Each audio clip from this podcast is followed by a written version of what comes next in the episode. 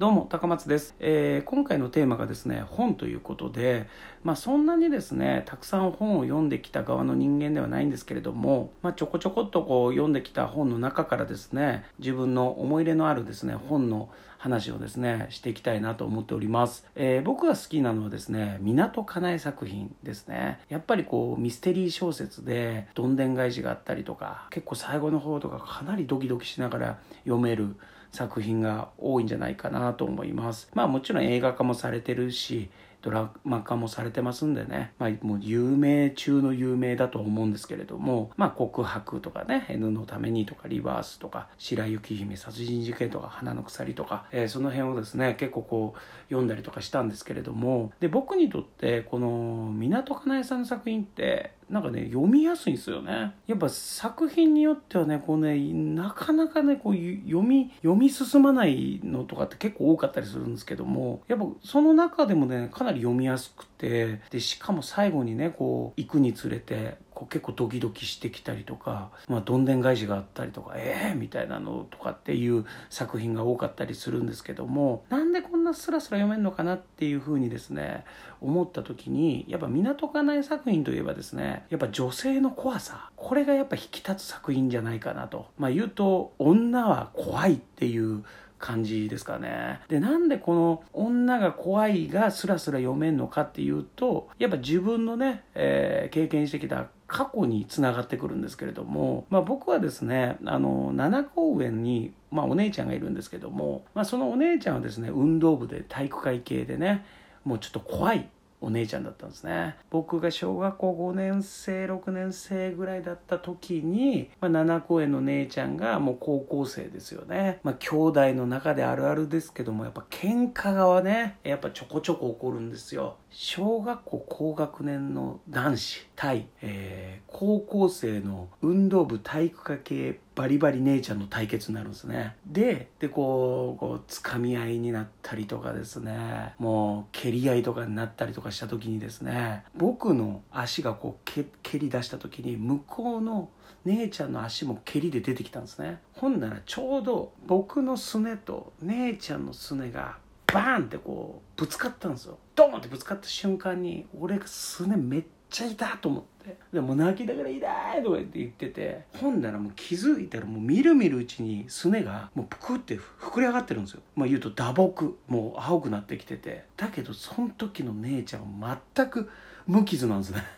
無傷の状態で嘘やろと思っていたさなか大喧嘩中に家の固定電話になるんですよ。ジレレレレーンっつって。ほんでその姉ちゃんがね電話取るんですねで電話取った時にすごい可愛らしい声で「はいもしもし高松ですけど」ってこう変わるんですねでこの時にやっぱりねもう小学生ながらにねやっぱ女って怖えなって思うわけですよ。さっきまで喧嘩で、おいてめえとか、なんだお前とかって言ってたのに、電話かかってきた時に人格が変わってしまう。この言うた女性の裏側の部分だけを見て育ってきてるからいやそういうところでもやっぱ女性ってあんまり信用しちゃいけないなみたいな風にもう植え付けられてるんですね。もうそういう教育みたいな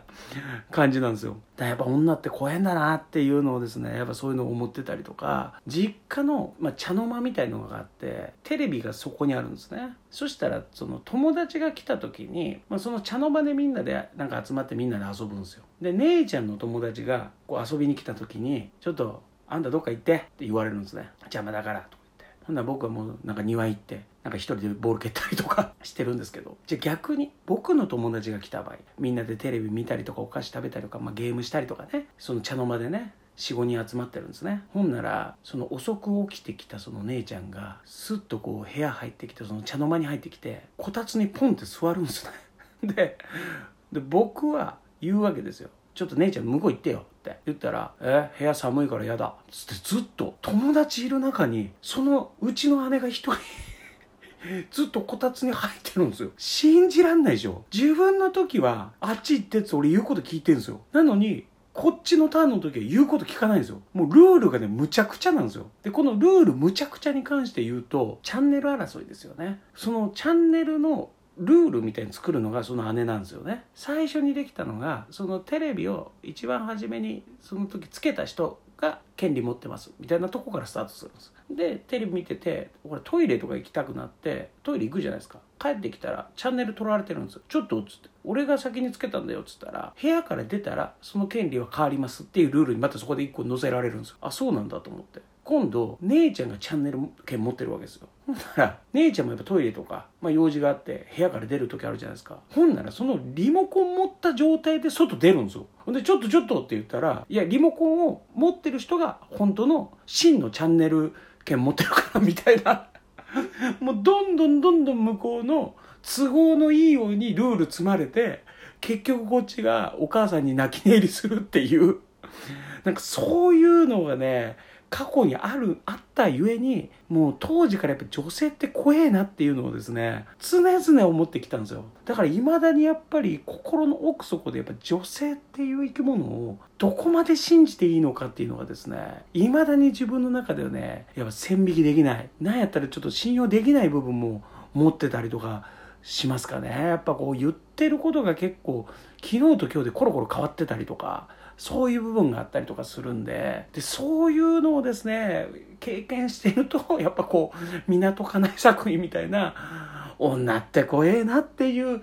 作品がですねスラスラ読めてしまうということですねもし怖い姉ちゃんがいた兄弟の男性の方えー、ぜひとも港かなえ作品読んでみてください。はい、ということで以上です。ありがとうございました。